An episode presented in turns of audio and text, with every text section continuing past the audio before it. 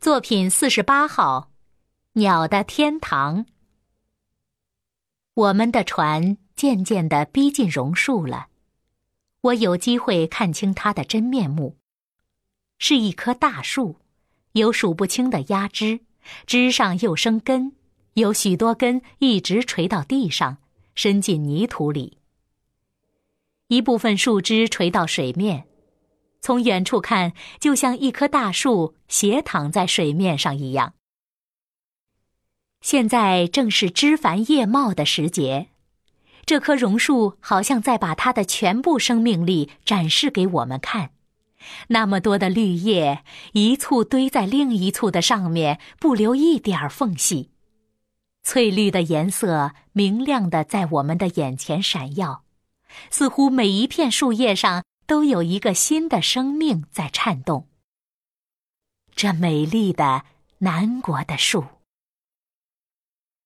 船在树下泊了片刻，岸上很湿，我们没有上去。朋友说这里是鸟的天堂，有许多鸟在这棵树上做窝，农民不许人去捉它们。我仿佛听见几只鸟扑翅的声音。但是等到我的眼睛注意的看那里时，我却看不见一只鸟的影子，只有无数的树根立在地上，像许多根木桩。地是湿的，大概涨潮时河水常常冲上岸去。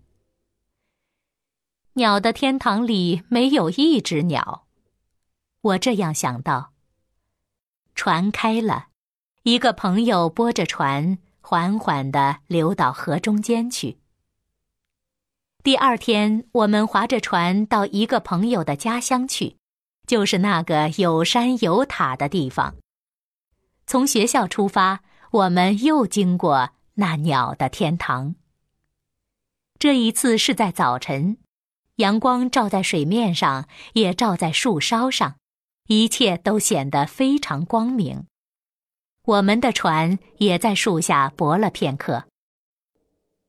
起初四周围非常清静，后来忽然起了一声鸟叫，我们把手一拍，便看见一只大鸟飞了起来，接着又看见第二只、第三只，我们继续拍掌，很快的，这个树林就变得很热闹了，到处都是鸟声，到处都是鸟影。